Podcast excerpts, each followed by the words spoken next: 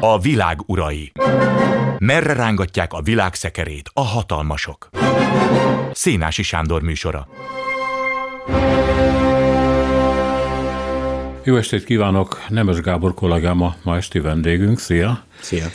És hát azt gondoltam, hogy mintha választó ponthoz érkezett volna az ukrajnai orosz invázió, vagy mondjuk így rövidebben az ukrajnai háború, az elmúlt hónapokban több félreértés, tévedés történt, azt hiszem az ellenzők részéről is, és most a sokadik kanyarban vagyunk, amikor a korábbi eufóriát fölváltja a bizonytalanság, hogy valóban Ukrajna mennyire nyerheti meg, ha egyáltalán ezt a háborút, és az a bizonytalanság, hogy Oroszország mennyire nyerheti meg, ha egyáltalán ezt a háborút a területi föltételezett nyereségek dacára is.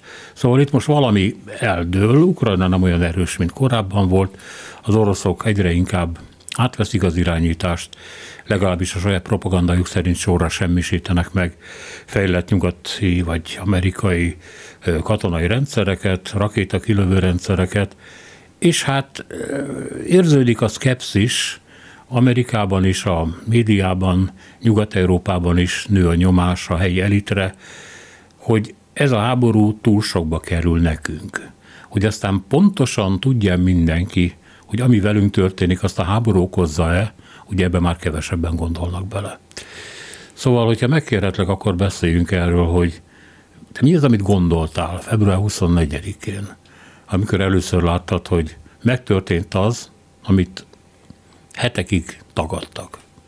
Hát ez könnyen utána követhető, ugyanis itt ültünk ebben, ennél az asztalnál bent a kollégámmal együtt, hmm. és erről beszéltünk, és azt hiszem te voltál az, aki a leghatározottabban mondta, de mindenki egyetértett, hogy hát ez napok, órák kérdése, ezek a állig felfegyverzett, teflonba öltözött orosz katonák, ezek el fogják söpörni a nem létező ukrán hadsereget, és majd akkor mi lesz, majd akkor lesz esetleg egy partizán háború, és az milyen rossz lesz majd az oroszoknak. Ez volt a kiindulási pont. Kiderült, hogy senki nem tudott semmit, inkluzíve Putyin, inkluzíve az amerikaiak, meg az európaiak, mert mindenki nagyjából azt mondta, hogy hogy ez az alapállás, ebből hozzuk ki a maximumot, tehát mi lenne, hogyha esetleg a ukránok nem is olyan nagyon harcolnak? Hát emlékezzünk vissza. Az első amerikai reakció az volt, hogy Zelenszky elvtárs, gyere hozzánk a keblünkre, nehogy megöljenek téged.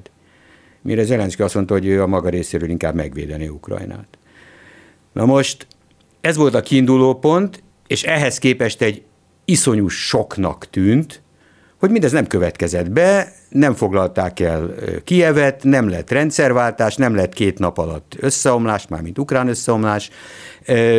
Az oroszok ugyan ezt azt elérték, egyébként nagyon sokat elértek, sokkal többet elértek, ez az érdekes, mint amit most ilyen nagyon nagy győzelemnek titulálunk, hogy a Donbassban már megint 5 kilométerrel előre törtek. Ehhez képest elfoglalták egész Dél-Ukrajnát, bementek Kievig, ott, ott grasszáltak a desszantosok a kievi repülőtéren, a, ugyanezt történt Harkovnál is, Harkov és Kiev este csak órák kérdésének tűnt. Ez nem, nem következett be, és akkor jött egy fordított eufória. Ugye volt a kettő között egy, egy azt szokták mondani, hogy a lehetőség ablaka, amikor elkezdtek tárgyalni, nem tudom, emlékszel rá, az első hét után, a második hétben elkezdtek tárgyalni, akkor kezdődtek a tárgyalások. És akkor úgy nézett ki, hogy valamiben talán meg tudnak állapodni, és akkor egyébként a ukránok, nevezetesen Zelenszky, nagyon komoly engedményeket tettek. Azt mondták, hogy igenis tárgyalhatunk a semlegességről, igenis tárgyalhatunk az orosz nyelvről, igenis tárgyalhatunk arról, hogy milyen fegyverek legyenek és ne legyenek, hogy legyenek-e NATO fegyverek nálunk vagy sem, és amiről nem tárgyalhatunk, Krim és a Donbass az akkor még ugye kisebb köztársaságok, bábköztársaságok, azt tegyük félre, legalább 15 évre. Ez egy olyan komoly tárgyalási bázis volt, amit az oroszok komolyan is vettek. Hogy aztán ezt taktikai okokból-e, vagy nem, az mindegy, és végül is ez nem valósult meg, valószínűleg egyik fél se igazán akarta, de ez a lehetőség akkor úgy látszott, hogy fönnállt. Akkor kiderült, hogy az oroszok nem tudják azt végrehajtani, amit a kezdetben elképzeltek, és akkor viszont jött a fordított eufória, hogy hát akkor hát ezek, az a, ezek a te szarrá verik már elnézést a, az oroszokat, az ukránok, hát itt most már nem kell semmi más csinálni, csak odaadni még egy-két fegyvert, egy-két váról nyithatott javelint és egyebet, amelyek zárójelben mondom partizán harcviselés fegyverei, nem a nagy frontokon bevethető dolgok, és akkor minden jó lesz. És ez tartott egész mostanáig, amikor az oroszok azt mondták, hogy nem, hát ez úgy látszik nem megy, leteszünk erről, és kitűzték azt a célt, vagy Putyin kitűzte azt a célt, hogy tessék elfoglalni ezt a két megyét teljes terjedelmében, egész határig. Amit négy hét alatt, vagy hat hét alatt kín keservesen, úgy, hogy amit elfoglaltak, az egy romhalmaz, tehát lényegében csak egy politikai győzelmet arattak, egy a szószoros értelmevet katonai, vagy gazdasági, vagy, vagy értelmezhető győzelmet nem. Tehát van valami az övék, amivel nem tudnak mit kezdeni, amit, hogyha helyre kéne állítani, ahhoz nincs pénzük például. Tehát ezt elérték nagy nehezen. Miközben ott, ahol tényleg lehetnek változások, és ahol tényleg stratégiai változás következhet be délen, mert valljuk be, az nem egy óriási különbség, hogy most egyharmadát, kétharmadát, vagy négyötödét birtokolják Lugansznak és Donetsknek az oroszok. De az, hogy Herszonba ott vannak, hogy, hogy eljutnak -e esetleg Odesszáig, vagy eljutnak -e esetleg odáig, hogy biztosítani tudnak egy stabil folyosót a Krimig, az igen. És ez azért még mindig nem dőlt el. Ezen a területen úgy néz ki, hogy a, az ukránoknak vannak még tartalékaik, szándékaik és erők, és az egész Donetszki kitartás, mint ahogy Mariupol kitartás, és nem arra ment ki, hogy ott valami győzelmet arassanak, hanem hogy ott lekössék az orosz erőket. Na most, most eljutottunk megint arra a pontra, hogy lényegében ami a hadszintéren történik, és ami a fejekben történik, az megint nem vág teljesen össze. Vágyak, elképzelések és tervek ütköznek össze a valósággal, nem tudjuk mi van. Egy háború az mindig egy bizonytalan dolog, abba, hogy, hogy ők megsemmisítik az oroszok a nyugati fegyvereket, meg izé, ezek dumák. Mint ahogy az ellenkező is duma, hogy semmit se fel, semmisítettek meg. Ha megnézem az orosz statisztikát, akkor az oroszoknak a veszteségei a nulla felé tendálnak, legalábbis azóta, mióta az utolsó adatot közölték, a ukránoknak pedig már se légerejük, se, se technikájuk, se katonájuk nincs, mert azokat már mind, ha összeadom a sok győzelmi jelentést, akkor azokat már mind elvesztették. Beszéljünk egy kicsit a világ hangulatról, ez azért merem ilyen így, így címkézni a dolgot, mert hát persze ehhez a globalizáció kell, meg az internet kell, de az, hogy egy háborút ennyi helyen vegyenek tudomásul, és ennyi helyen álljanak ki a megtámadott mellett, és ez az egész kiállás, ez persze lehet, hogy túlzás, igazából ez kisebb, mint aminek látjuk, de elég nagynak tűnt mégiscsak az, hogy a nyugat, Amerika, nagyon sok fejlődő világbeli ország fiatalsága, értelmisége tüntetett, ukrán zászlóba öltözött, meghatódott, sírt azon, hogy egy nép ki tud állni magáért, szinte puszta kézzel, ez nem egészen igaz, de hát ez volt. És akkor jöttek a, a hírek arról, hogy a rém az nem is olyan nagyon erős. Mert ez az orosz hadsereg, ez igazából a felét se nyújtja annak, mint amit dumál eddig hogy hol vannak azok a fegyverek, amiket Putyin megjósolt, hogy majd jövünk, és, és ezek nincsenek sehol. Most itt föl-föl tünezeznek, de pár darab van belőlük. És ez szerintem elringatta egy kicsit a világ közvéleményét, hogy a fantom nem olyan nagy, nem olyan veszedelmes, és hogy a hit, az erő, a hazaszeretet, a szabadságvágy, az győzhet. Na ez ingott meg most, öt hónap vagy hat hónap után kicsit. A másik, amit regisztrálni lehetett, hogy, hogy egy igazi etnofasizmus tört ki, tehát az oroszok elkezdtek múzeumokat bombázni. Mm, elkezdték kirabolni a megmaradt múzeumokat, elvitték haza, lerombolták, fölgyújtották az ászlókat, megpróbálták tönkretenni mindent, ami, ami arról szól, hogy valami ukrán, vagy hogy annak van valami történelme, hagyománya. Szóval ez a tökéletes kitörlés, ez valami olyan eszeveszett dolog, és olyan eszeveszett reakciókat, gyűlöletet szült, amiről tényleg azt lehetett gondolni, hogy most győzünk az Armageddon fölött. Itt két külön kérdésről van szó, tehát két egymással nem összefüggő kérdés. Az egyik, hogy hogyan reagál a nyugat, hogyan reagált, és hogy nincs elege, és hogy Igen. mi lesz a közvéleménnyel. Én azt hiszem, hogy nagyon fontos a közvélemény persze, de hát most akkor gondoljunk vissza korábbi háborúkra. Szóval a közvélemény az nem hónapokon múlik. A közvélemény nyomása vagy nem nyomása az évek, évtizedek választási ciklusok. Tehát addig a politikusok azok, akik, akik fújják a passzát és a politikusoknál ugye mondtad, hogy a, az orosz fegyverek, mint hogyha nem lennének olyan győzhetetlenek, mint ez, ez valóban így van. Az orosz hadsereg, és nem csak az orosz hadsereg, hanem úgy látszik az orosz hadipar nagyon rosszul szerepel, amit már mutatnak a teljesen visszamondott katonai megrendelések. Oroszország a háború előtt a világ második legnagyobb fegyverexportőre volt. Na kíváncsi vagyok, hogy az idei statisztikák mit fognak mutatni. Biztos, hogy iszonyatos visszaesés lesz. Mert hát a dolog nem működik. Ez az egyik. A másik. Ettől még, hogy az oroszok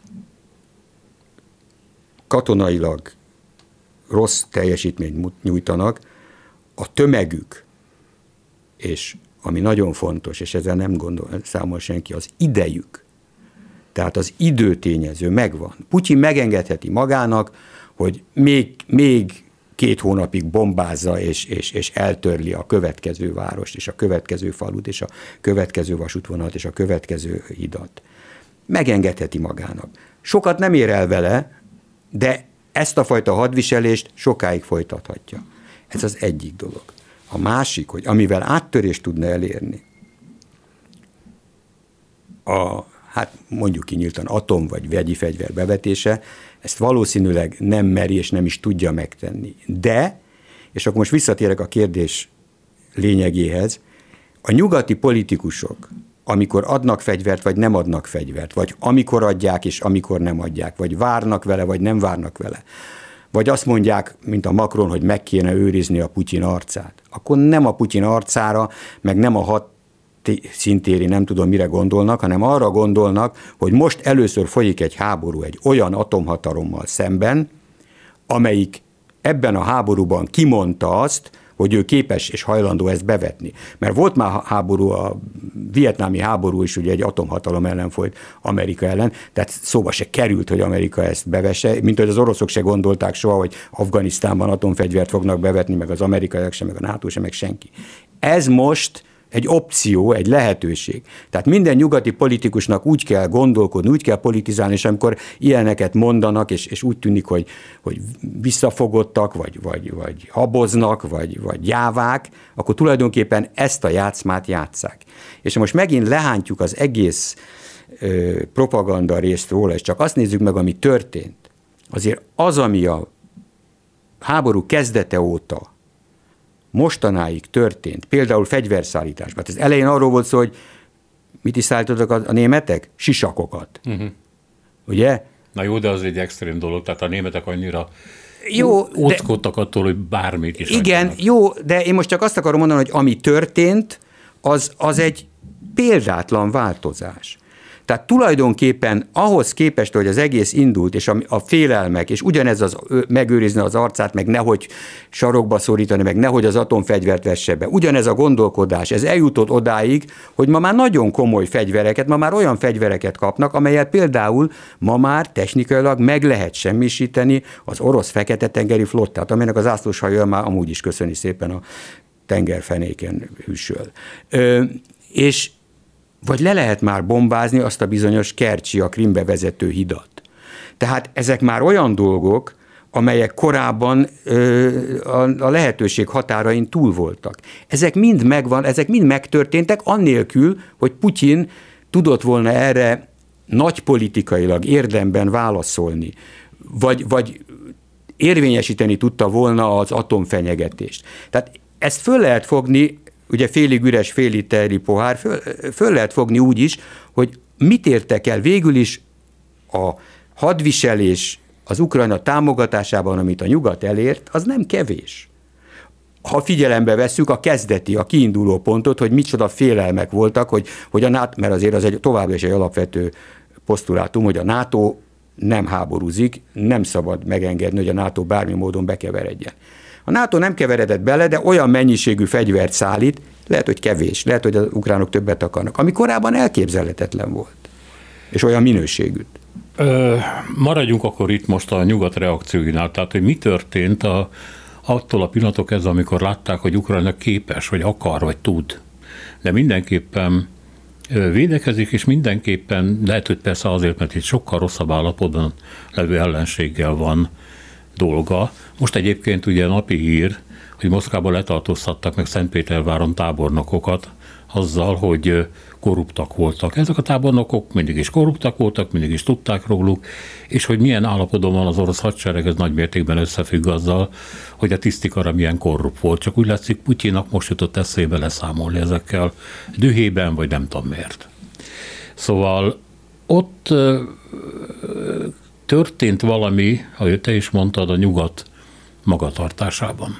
Mi volt ez a változás. Ugye, amit a jobb oldal szívesen megfogalmaz ezzel kapcsolatban, hogy az amerikaiak ukránok vérével akarják elintézni a saját számlájukat az oroszokkal. Tehát mindenképpen egy proxy háborúról van szó. A más megközelítés szerint pedig végre értelmet kapott a NATO, visszatért a lélek a nyugatba, a nyugati értékek megvédelmezésébe, ezt mondja egy másik oldal. Mind a kettő igaz lehet egyébként. Igen, de szerinted, ha most így lehántjuk a dolgokat, ahogy te ezt szereted csinálni. Igen. Mit gondolt a nyugat, hogy miért érdemes ebbe beleszállni mégis? Nem engedhette meg magának, hogy megengedje. Tehát a nyugat, a nyugat ugye tényleg tett olyan lépéseket, de mondom, a háború mindent felülírt, tehát az összes korábbi bűn, vagy hiba, vagy minden, ez fölül van írva azzal, hogy elindult a háború. De a nyugat tényleg Oroszországot, akkor is, amikor Oroszország barátian viselkedett a nyugattal szembe, hát nem vánt vele kesztyűskézzel, szorította vissza, ment a határai felé a NATO, de nem csak ott, a déli részeken is, Kirgizisztántól kezdve nem tudom meddig mindenfajta támaszpontok, megjelent a NATO valamilyen szinten még Azerbajdzsánban is, meg Grúziában is, tehát ezek ilyen, meg aztán valamilyen szinten Ukrajnában is, tehát lehet erről beszélni, hogy az oroszok féltek, nem féltek. Mindez természetesen odáig érdemes erről elmélkedni, hogy elindultak a tankok meg a rakéták, innentől kezdve háború van. Senkit sem érdekelt a második világháború második napján, hogy Németországot milyen sérelmek érték a, a Versailles vékéknél és ez egy, ez egy normális és elfogadható hasonlat szerintem. Csak közbevágok, aztán folytasd, nem egészen van így, mert a magyar jobboldali, vagy általában a magyar közvéleménynek a kormányhű részében az, hogy itt provokáció történt az ukránok részéről, hogy az ukránok gyilkosok, hogy a 2014-es úgynevezett polgárháborúban hány orosz töltek meg, az egy ilyen napi szinten létező, és általuk folyton fölidézett történet. Jó, de engem a propaganda nem érdekel. Szóval, de nem propagandáról van szó, ezt mondják. Igen, de, de propaganda, hát ez, ez nettó de, hazugság. De hát- tényként hát, kell kezelned, mert élő emberek mondják. Ettől még nem igaz. Nagyon sokan hiszik, hogy a föld lapos, de hát én, Jó. tehát ezen nincs mit, de ha megkérdezed a nyugat reakcióját, és, és akkor tényleg menjünk vissza akár még korábban is. 2008-ban, tehát 2007-ig a Putyin lényegében nem csinált semmit, már kifelé. Tehát semmifajta ö, expanzív lépés nem tett, próbálta valahol megvetni a lábát. 2008 ugye Grúzia az volt az első, de ott a grúzok megtették neki azt a szívességet, hogy ők támadtak. Így aztán utána persze megengedhetetlen dolgokat csinált, elfoglalta Délosszétiát, illetve nem foglalt el, mert az már el volt akkor is foglalva, de mindenképpen egy, egy, egy más kontextusba helyezte. Korábban azok ott békefent, orosz békefenntartók voltak, akik a két fél között közvetítettek, innentől kezdve pedig megszállók voltak. Abháziában ugyanez dettó. Akkor itt volt ez a 2013, 14, a Majdan, itt volt a Krim. A Krim megint egy ilyen rendkívüli helyzet volt. Egyrészt volt egy totális káosz Ukrajnában, volt egy, egy hatalmi vákum, valamint megjelentek ezek a kis zöld emberek ott, az egész békésen folyt le, utána volt egy népszavazás, az egésznek, és azon kívül a Krimnek ugye volt egy egészen különleges története, végül is az tényleg nem mindig tartozott Ukrajnához, a Krim, Szevasztopol és Oroszország, ezek valahogy úgy összefüggtek, még az oroszok fejében is, én ezt egyáltalán nem helyeslem, vagy nem fogadom el, csak magyarázom, hogy ez egy egészen különleges helyzet volt. És ezután azért megjelentek a szankciók, de ezt még a nyugat valahogy lenyelte. Na most azt már nem lehet lenyelni, hogyha Ukrajna Európa közepén a, egy, a legnagyobb területű európai állam, most Oroszországot nem veszem számításba, egyszer csak arra ébred, hogy, hogy, hogy, hogy el van foglalva, hogy, hogy, hogy, hogy szétlövik. Ez, ez, ez nem megy. Tehát ez olyan mértékben megváltoztatja az egész, az egész európai rendet, ami nem megy. Más kérdés, hogy ami most folyik, az ennek reakciójaként a második világháború utáni világrend teljes fölforgatása. És itt visszatérek a kérdésedre, hogy az amerikaiak, meg, meg, meg a nyugat, az amerikai kiinduló pontja az volt, legalábbis a Biden adminisztráció kiinduló pont, de már a Trumpnál is, hogy a fő ellenség Kína, és meg kell akadályozni, hát ezt leghatározottabban Kissinger fejtette ki, hogy Kína és Oroszország összefogjon, valamilyen módon meg kell találni Oroszországgal a módusz vivendit. Hát nem véletlen, hogy találkozott még a Biden nem sokkal a háború előtt Putyinnal aki ma már tudjuk, akkor rég elhatározta, hogy ő ide bevonul. És, és ez, volt az, ez volt az amerikaiaknak az alapállása. Még odáig elment a dolog, hogy nem tudom, emlékszel-e, hogy még ilyen, ilyen jelzések voltak, hogyha csak arról van szó, hogy ottan a helyileg, ottan a Donetsk, meg Luganskba akarnak amit csinálni, hát az, az azért egész más, mint hogyha valami nagyot csinálnának. Tehát kvázi azt mondták, hogy hát nem mondjuk, hogy szeretnénk, de azért az, azt azért úgy el, elnéznünk, vagy, vagy kevésbé reagálunk határozottan.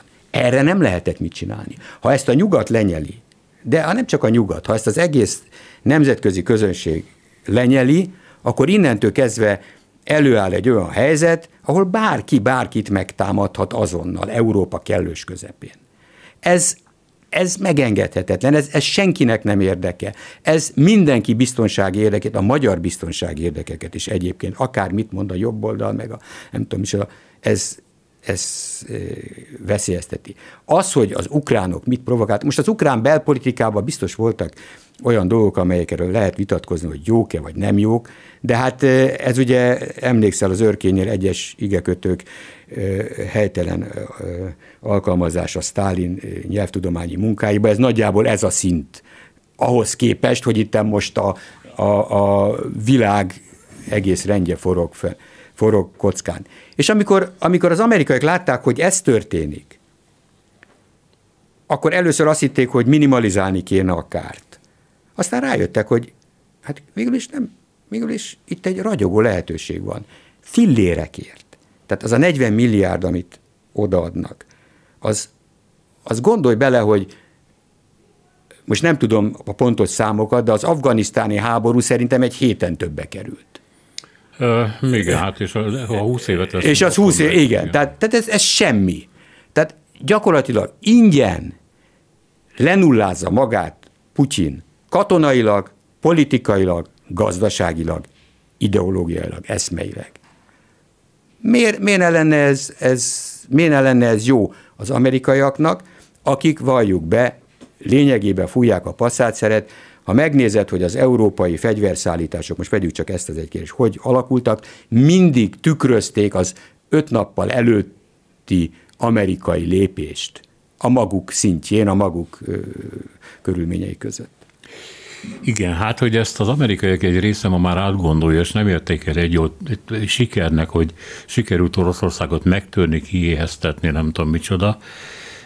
Ez tény, vagy legalábbis a republikánus médiában már egyre gyakrabban jelenik meg, hogy kell ez nekünk. De ez propaganda. De mindegy, a, amit bedobsz, az működik és él, és a kételj, hogy nem kötelezte el magát az Egyesült Államok túlságosan Ukrajna mellett egy olyan háborúban, aminek nagyon nem lehet látni most már a kimenetelét, az lehet, hogy hiba, mondják. De a kimenetel, a kimenetel az amerikaiak számára csak pozitív lehet, ezt kell mondanom.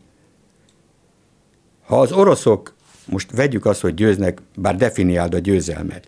Győzelem az, hogyha ha, ha ö, fönn, még 5 négyzetkilométert elfoglalnak, de, de ott, van, ott van velük szembe egy ellenséges, ellenük állandóan harcoló állam. Hát ha az orosz biztonság érdekében nézzük, az orosz biztonság soha ilyen rossz nem volt, mint most. Most, és, és akkor még nem beszéltem Finnországról, meg Svédországról, hát meg, meg Litvániáról, meg, meg, meg, meg Kaliningrád helyzetéről, itt, itt mindig csak azt látjuk, hogy már megint meghátráltak ott a, az európaiak. Nem meghátráltak, az oroszok egy, egy, egy nagyon veszélyeztetett helyzetben vannak ott. Tehát az, az ukrán háború Putyinnak egyetlen egy módon segíthet, ha végtelen, végestelen végig elhúzza, ha hagyja ezen a szinten, ha állandóan föntartja a háborús feszültséget, és, és a háborús ö, támogatást.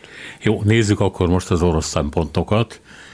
Nem, még nem a valóságosokat mondom, bár nem tudom, hogy ez Putyin agyában, mondjuk azt, hogy 19.-20. századi Hát ilyen, hogy mondjam, csak orosz gondolkodók, akik a jóisten hatalmából és akaratából vezetik le a harmadik Róma győzelmét a világban, meg hogy miért kellene az oroszoknak vezetni Európát minimum.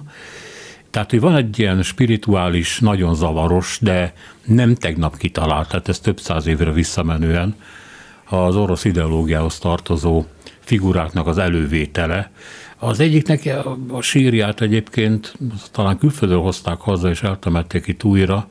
Maga Putyin látogatta meg ez néhány évvel ezelőtt, még, még a háború előtt. Ha mindegy. Szóval, hogy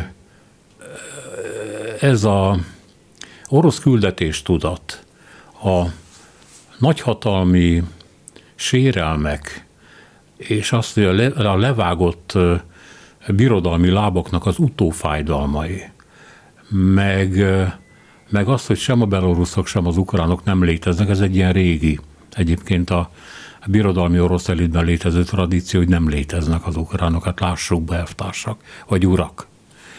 Ez mind összerakódva hozott-e valami olyasmit, amit az oroszok persze nagyon erős propaganda hatására el is fogadtak.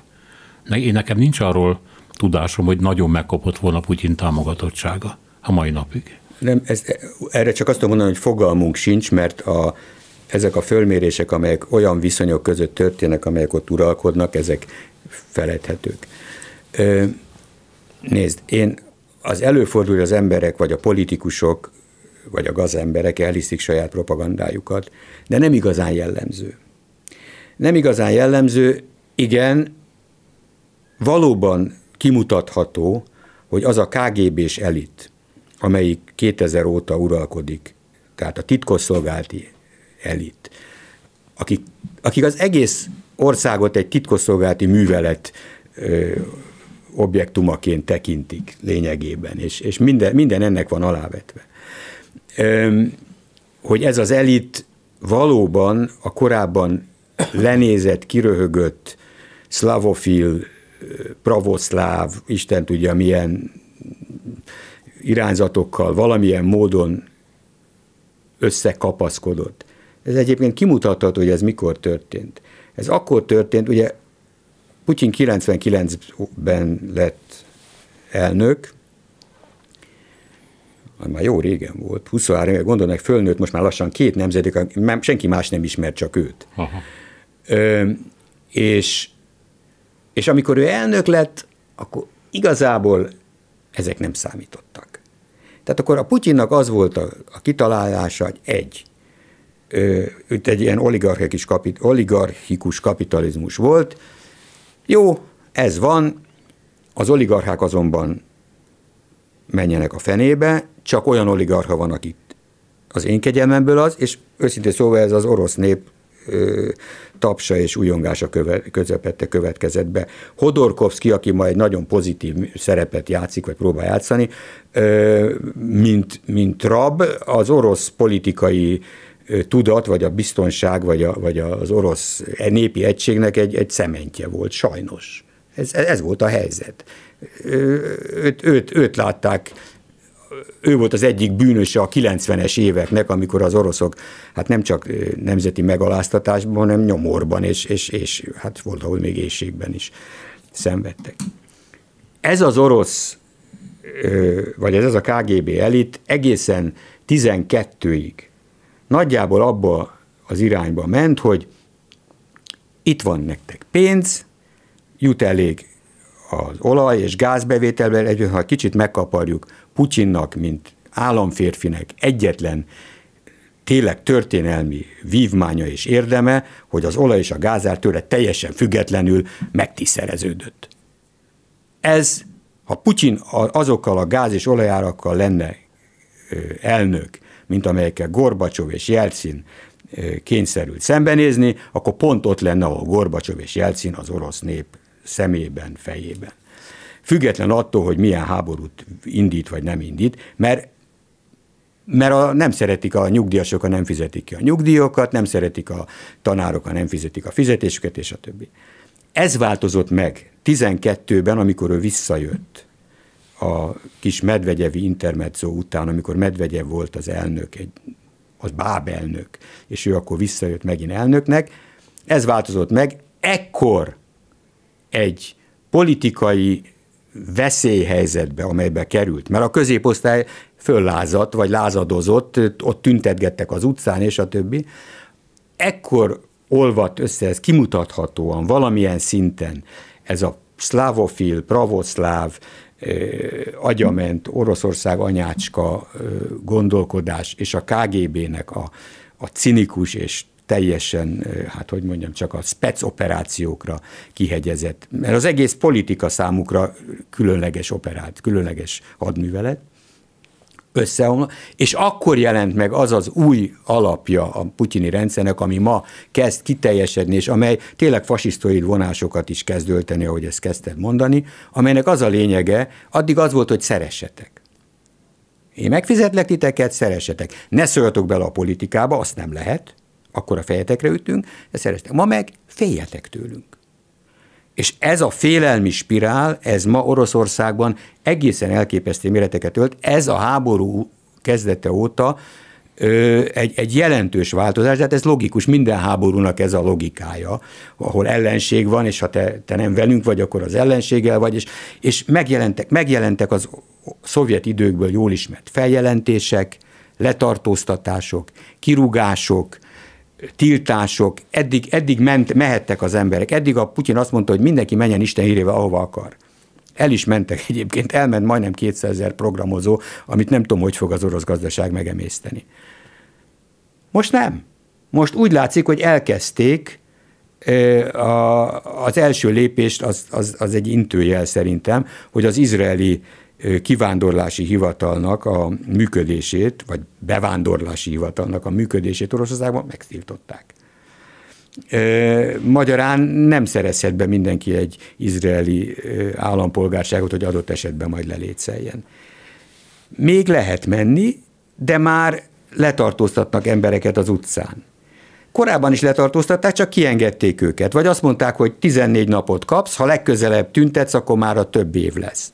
Most már az első 14 nap után se engedik. Itt van Ilja Iljina, az egyik legismertebb orosz ellenzéki, és a maga részéről azt hiszem két hete eltűnt valahol, és azt se lehet tudni, hogy hol van. Az utcán tartóztatták le. Tehát ezek már a szovjet időket idéző körülmények, viszonyok, és igen, ez, ez egy új Oroszország, most ez mennyire lesz sikeres, ezt ezt a Putyin azért csinálja, nem kétlen, mert fél. Nyilván rá kényszerül. Ö, és minek tudod be, hogy, hogy egy elnöki rendelet szerint hát gyakorlatilag bármelyik vállalat átállítható háborús termelésre, tehát meg kell felelni a katona, katonaság igényeinek, illetve a dolgozóknak szintén meg kell felelniük, bármikor kötelezhetők túlmunkára, ha a hadsereg megrendeléséről van szó. Ez ugye ilyen hadipari komplexumnak tűnik, tehát a, a piac közepére oda oda vágta. Jó, ez egyelőre ez csak egyik... törvény, ez még gyakorlatban nem működik. Igen, de hát a törvényből előbb-utóbb gyakorlat lesz. Tehát a piac közepére hogy oda vágtak egy ilyen szovjet létesítményt. Amiből az következik, vagy következhet, hogy nagy baj van, hogy a hadsereg igényei azért ilyen magasak, mert hát rettentő állapotban vannak, vagy pedig a hadseregnek egyre több dolga lesz, belül is, meg kívül is. Belül a hadsereget nem fogják bevetni, ez ennél okosabb a Putyin. Fő kiépített rengeteg fegyveres erőt a hadsereg mellett, az országon belül eddig is volt, mindig is volt. Én azt hiszem, ha az orosz gazdaságról, vagy az orosz, a háború orosz életre gyakorolt hatásáról és a szankciókról, mert hát ezek összefüggnek beszélünk, akkor itt egy ilyen kettős dolog van. Az egyik, ami, ami ugye látszatra nagyon meglepő, mindenki azt hitte, hogy, hogy hát itt, itt azonnal borzasztó dolgok fognak történni, eltűnnek az áruk, a, a dollár meg az euró az egekben, az oroszok nem fognak tudni semmit csinálni. Ma egy átlag orosz, azon kívül, hogy az árak persze mentek föl, de hát hol nem mentek föl az árak, mondhatja Putyin elvtárs, nem nagyon érez semmit, a boltokban még nagyjából minden van, tehát néhány hónapon keresztül ez a látszat, hogy hát minket ez nem is érint, vagy a nyugat itten erőlködik, de úgy sérel semmit, föntartható. Egyrészt ennek több oka van. Az egyik oka, hogy ez már a második ilyen, tehát 14 után az oroszok egy picit megtanulták azt, hogy hogyan lehet és kell szankciókkal együtt élni. A másik, hogy be is pejzoltak, és a harmadik, hogy ezek a szankciók nagyon lassan hatnak, de akkor viszont gyilkosak. Tehát az, hogy elfogy az a sajt, mert el fog fogyni a francia sajt egy idő után, hát ez elviselhető. De amikor szétszednek a ukránok egy orosz rakétát, amelyik egészben marad, és kiderül, hogy mit tudom, 20% a nyugati alkatrész, és hát ezek nyilván szankciós termékek, akkor azért ez hosszú távra komoly veszélyt jelent. Ugye az egész orosz koncepció, és akkor most egy kicsit visszamegyünk az előző kérdéshez, hogy mit, mit gondolt az orosz vezetés. Az egész orosz koncepció visszatért ahhoz a szovjet elképzeléshez, Ugye a Szovjetunió mindig azt mondta, hogy mindjárt összeomlik ez az egész kapitalista rendszer, jön a nagy világválság, ezek úgy, ahogy van, összeomlanak, már nem csak egy picit még bírjátok ki elvtársak, és akkor aztán majd minden jó lesz. Na most ugyanez, ugyanezt az armadegont, ezt, ezt, ezt a borzalmat várják, és hát ugye gondolják, hogy ezt kicsit elő is segítjük, ugye a háborúval, az olaj, meg gázárakkal, meg, meg mindennel, és hát egyébként is van, tényleg rengeteg válság van, most úgy összejött egy csomó, összejött egy normál válság, aminek össze kellett jönni, mert 2008 óta, azért ezt csak úgy csendben mondom, nem csak Magyarországon van azért infláció, mert a állam rengeteg pénzt nyomott és dobott a nép közé, hanem az Egyesült Államok így haladta meg a 2008-as válságot, anélkül, hogy utána jött volna egy olyan fellendülés, ahol ezt le lehetett volna dolgozni pénzügyileg, és most jön a következő, és a következő válságot ugyanezekkel az eszközökkel próbálta megoldani, és hát ez már azért egy, egy, egy kicsit nehézkes. Tehát össze fog minden omlani, és akkor majd mi, elvtársak, ott maradunk. Mi ugye kibírunk mindent, mi elbírunk fekete kenyéren is, meg, meg egyébként is, és akkor majd visszaszerezzük azt, ami a miénk és akkor hús helyett kaptok egy kis nacionalizmust. Na most azért fölhívom a figyelmet, hogy egyrészt az, a Szovjetuniónak se sikerült, mert a gazdasági versenyt elvesztette, a fegyverkezési versenyt elvesztette, olyan körülmények között, amikor technológiailag még katonai technológiában önellátó volt. A szovjet katonai technológia az valamelyen szinten bírta a versenyt az amerikaival, csak képtelen volt a saját technológia eredményeit a polgári szférába átültetni. Ma már a orosz katonai technológia, azok, az a szovjet technológia, plusz amit a nyugat hozzátesz. Nincs saját szinte nincs saját fejlesztésük, nincsenek fejlesztőik. A Szovjetunió összeomlásakor a kutatógárda jelentős része eltűnt, fizikailag eltűnt, nincsenek. Én voltam, ez most egy sokkal korábbi időszakra utalok, voltam valamikor a 2000, ugye én 2004 és 11 között voltam tudósító Moszkvában. És emlékszem, elmentem Novosibirskbe, az Akadém Gorodokba, ugye, ahol, ahol, a, ahol a, az orosz kutatás krémje volt.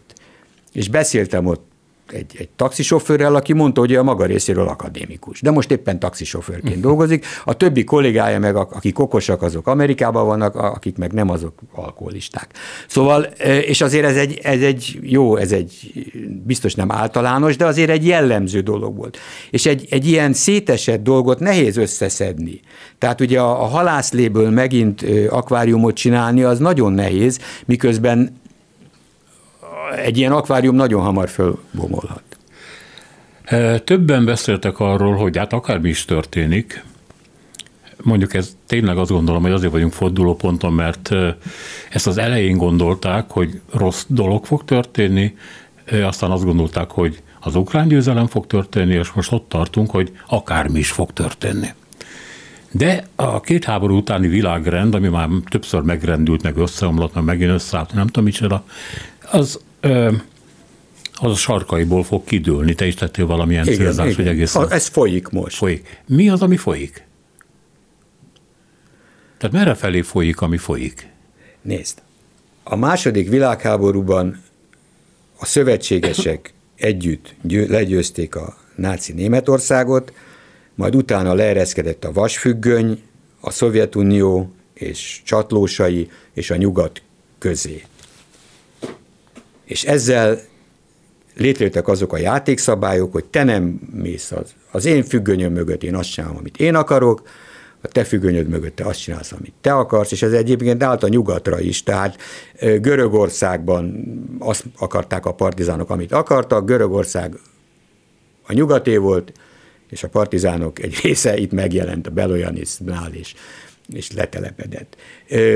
A franciák, a kommunistákat kinyomták a kormányból, az orosz kommunistákat, akik nagyon erősek voltak az ellenállásban, kinyomták, és a többi. Ilyen volt a világ, Ugyanakkor Európában, amikor Németország, az NDK-ba, vagy Lengyelországban, vagy Magyarországban, vagy Csehszlovákiában történt valami, akkor az oroszok vagy egyedül, vagy mások segítségével bevonultak, rendet csináltak, és ezt mindenki elfogadta. Ez, ez egyszer összeomlott a Szovjetunió összeomlásával, de az alap, hogy betartjuk a, a szabályokat, nem katonai úton oldjuk meg a problémákat, nem ö, foglaljuk el a, a másikat, az maradt. A Szovjetunió úgy bomlott föl, hogy nem a nyugat bom, lehet, hogy a nyugat bomlasztotta föl a korábbi tevékenysége, az a szovjet elit belső döntése volt. Bármilyen furcsa. Semmi külső segítséget nem kaptak. Azon túl, hogy, hogy, hogy a nyugat a maga puszta létével természetesen egy hatalmas segítséget jelentett. Oroszország nem, nem úgy bomlott föl, ahogy most, vagy a Szovjetunió, ahogy most Putyin próbálja helyreállítani. Ukrajna nem úgy ment ki, hogy nem tudom, mi történt. Ők, ők azt mondják, hogy de a Majdanon, ami történt, az egy pucs volt. Lehet de a alap mégiscsak az volt, hogy a, hogy, hogy a belorusz, az ukrán és az orosz elnök megállapodtak, hogy fölbomlik az egész. És például a közép köztársaságok azok úgy utólag értesültek róla, hogy ők most a maguk részéről függetlenek. Tehát ez a világrend, ez rendült meg, ezt kell úgy helyreállítani, hogy a helyreállítás azt jelenti, hogy az ezt kétségbe vonó Putyin és az ezt kétségbe vonó Oroszország elveszi azt a képességét, hogy valaha is ezt, ezt megint kétségbe vonhassa. Ez a mesterterv, ha úgy tetszik, hogy ez melyen szinten fog megvalósulni, nem tudjuk. A győzelem és vereség szóval én óvatos lennék, mert azt szerintem Zelenszky se hiszi, hogy rövid távon vagy, vagy egy-két éven belül a Krim mert ukrán zászló fog lengeni, de az, hogyha például visszatérnének a február 24-i állapotok, valószínűleg nem fognak visszatérni, mert nem ezt mutatják a harcmezőn az egyenlőre az, es, egyenlőre az események, abban már beleegyezne. Ez Oroszországnak biztos borzasztó vereség lenne, és Ukrajnának bármilyen furcsa egy hatalmas győzelem lenne. Miközben a területe egy része még mindig el van foglalva Hát ezt, ezt, ezt nem akarom ismételni, ezt a klasszikus tételt, tehát ez, ez tényleg, hogy egy, ha, egy, ha egy reguláris hadsereg nem győz egy partizán hadserege szembe, akkor vesztett, a partizán hadsereg, ha nem veszt, akkor győz. Nem tudjuk, mi lesz például Ukrajna azon részén, ahol még ukránok élnek. Sajnos az történik, hogy ez a kelet, hát ez, ez egyébként a legcinikusabb, amit a Putyin tehet. Itt vannak ez a Donetszki és Luganszki területek, ahol ellentétben Oroszországgal be vannak sorozva a, katona, a, a férfiak, köte, hat kötelezettség van, ezek harcolnak, meghalnak, ők halnak meg, az orosz tűzérség szétlövi a ukrán állásokat, és utána ezeket a Donetszki és egyéb legényeket, akik ukránok, ukrajnaiak behajtja oda a húsdarálóba, azok ott meghalnak, ölnek, Egyébként ezek elég harcedettek már, mert nem tudom hány éve már más se csinálnak, mint hogy harcolnak. És, a, és az ő halotti ö, statisztikájuk aznak semmi köze az orosz statisztikához, mert hát nem orosz állampolgár. Vagy ha lehet, hogy kiadják nekik az orosz állampolgárságot, de nem érkeznek meg a koporsók Permbe, vagy, vagy Vladivostokba. Hát van még valami, ami azért ezt a dolgot árnyalja. Ugye Dragival, az orosz, olasz miniszterelnökkel együtt érkezett meg első ízben Macron Kievbe. Macron volt talán az egyetlen európai kormányfő, amelyik nem, bocsánat, elnök, vezető, mindegy, amelyik nem ment el. Ő volt, aki legtovább ezt a mentsük meg Putyin arcát, hiszen Oroszország hát itt marad. Volt. Igen. És ugye úgy is előbb-utóbb tárgyalni kell vele, és együtt kell vele működni. És akkor úgy fölmerült sok emberben, mondjuk bennem is, hogy elérkezettnek látja a nyugat, hogy meggyőzze Zelenszkit, és nem azért mentek ezek oda, arról, hogy engedni kell. Mintha a nyugat-európai politikai elit megijedt volna, hogy európai népei már unják ezt a háborút, most már lelkesedésnek nyoma nincs legalábbis akkora, mint korábban volt. Minden terhüket a háború számlájára írják, vagyis saját veszélyeztetettség érzetükből kiindulva is, ez az elit azt gondolja, hogy rá kell beszélni az ukránokat, hogy egyezzenek ki. Én nem tudom, mit, mit gondolsz erről? Nem ugye? tudom, mit gondol az elit, én még azt sem tudom, mit gondolnak az ukránok. Egy biztos, a kulcs nyilvánvalóan a nyugat kezével van. Ukrajna annyit és addig fog harcolni, és úgy fog harcolni, amennyi fegyvert kap. Tehát ott nincs, itt nincs saját forrás, amit mozgósítani lehet. Bocsánat, ez kell, mint hogy mindig is kellett, az az akarat, hogy Ukrajna harcolni akarja. Jó. Ha ez nincs, akkor hiába fegyverek. Ez igaz, de én most, csak, én most csak azt mondom, hogy a csapot, aki el tudja zárni, az a nyugat. Vagy ki tudja nyitni, az a nyugat. Hogy meddig nyitja ki és meddig zárja, azt nem lehet tudni. Eddig az volt a szempont, az volt a fő szempont a, a csap kezelésénél, hogy Oroszország ne kerüljen egy olyan helyzetbe, vagy Putyin ne érezhesse úgy, hogy ő az atomfegyvert biztosan beveti, mert itt nem tudom, ezek a rakéták Moszkvát lövik a, a, az amerikai rakéták, mindegy, hogy ki. Na most eddig ez volt a probléma, vagy ez volt a szempont. Most már az a szempont is bejött, amit te pedzesz, hogy na jó, és az ukránok meddig bírják. Nem tudjuk. Mint hogy azt se tudjuk, az oroszok meddig bírják egy háború az mindig egy bizonytalansági tényező. A, és, és soha nem lehetett látni, most nem akarok történelmi példákat mondani, hogy, az, hogy a németek hol álltak akkor, amikor katonai szakértők azt mondták, hogy most már elvesztették a háborút. Féle, nem, egész Európa az övék volt.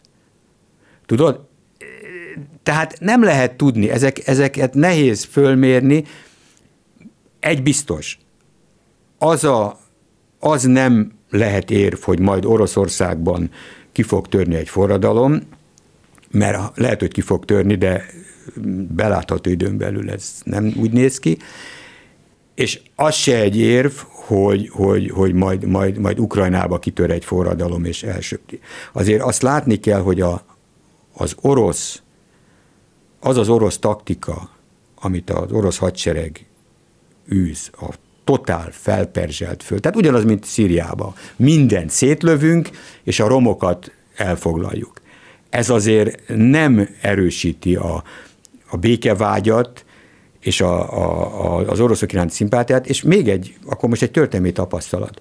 Ugyanezt hitték az angol repülőtábornokok, meg Göring is, amikor Angliát bombázta, hogy ma jó lebombázunk ezeket a városokat, és ott összeomlik. Hát a lakosság ezt nem bírja elviselni, hogy, hogy nézd meg, Németország totálisan szét volt bombázva, és az utolsó percig ellenállt. Sőt, termelt. Úgyhogy itt, nem, e, itt, itt ezek a logikák nem mindig ugyanúgy hatnak. Itt, itt ugye tömeglélektanról beszélünk, amelyet nem ismerünk, de nehéz is előre látni. Én, én azt hiszem, hogy az alapvető mégiscsak az lesz, hogy, hogy az oroszoknak katonailag mennyi fegyverök, az már látszik, hogy a Putyin nem meri magát elszállni egy mozgósításra.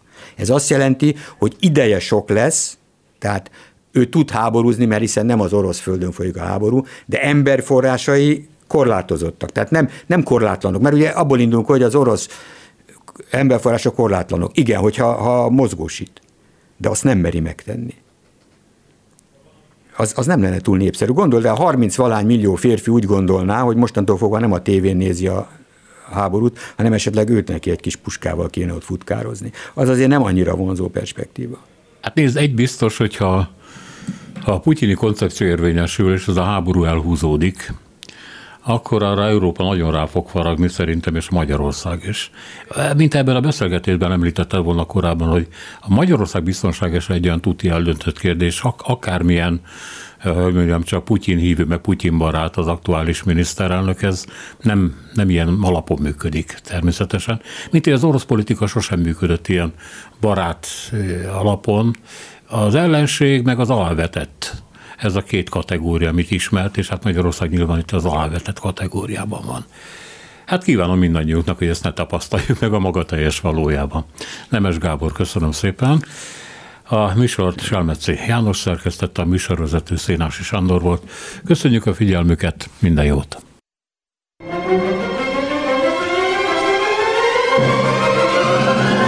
A Világ Urai című műsorunkat és Szénási Sándor műsorvezetőt hallották. Música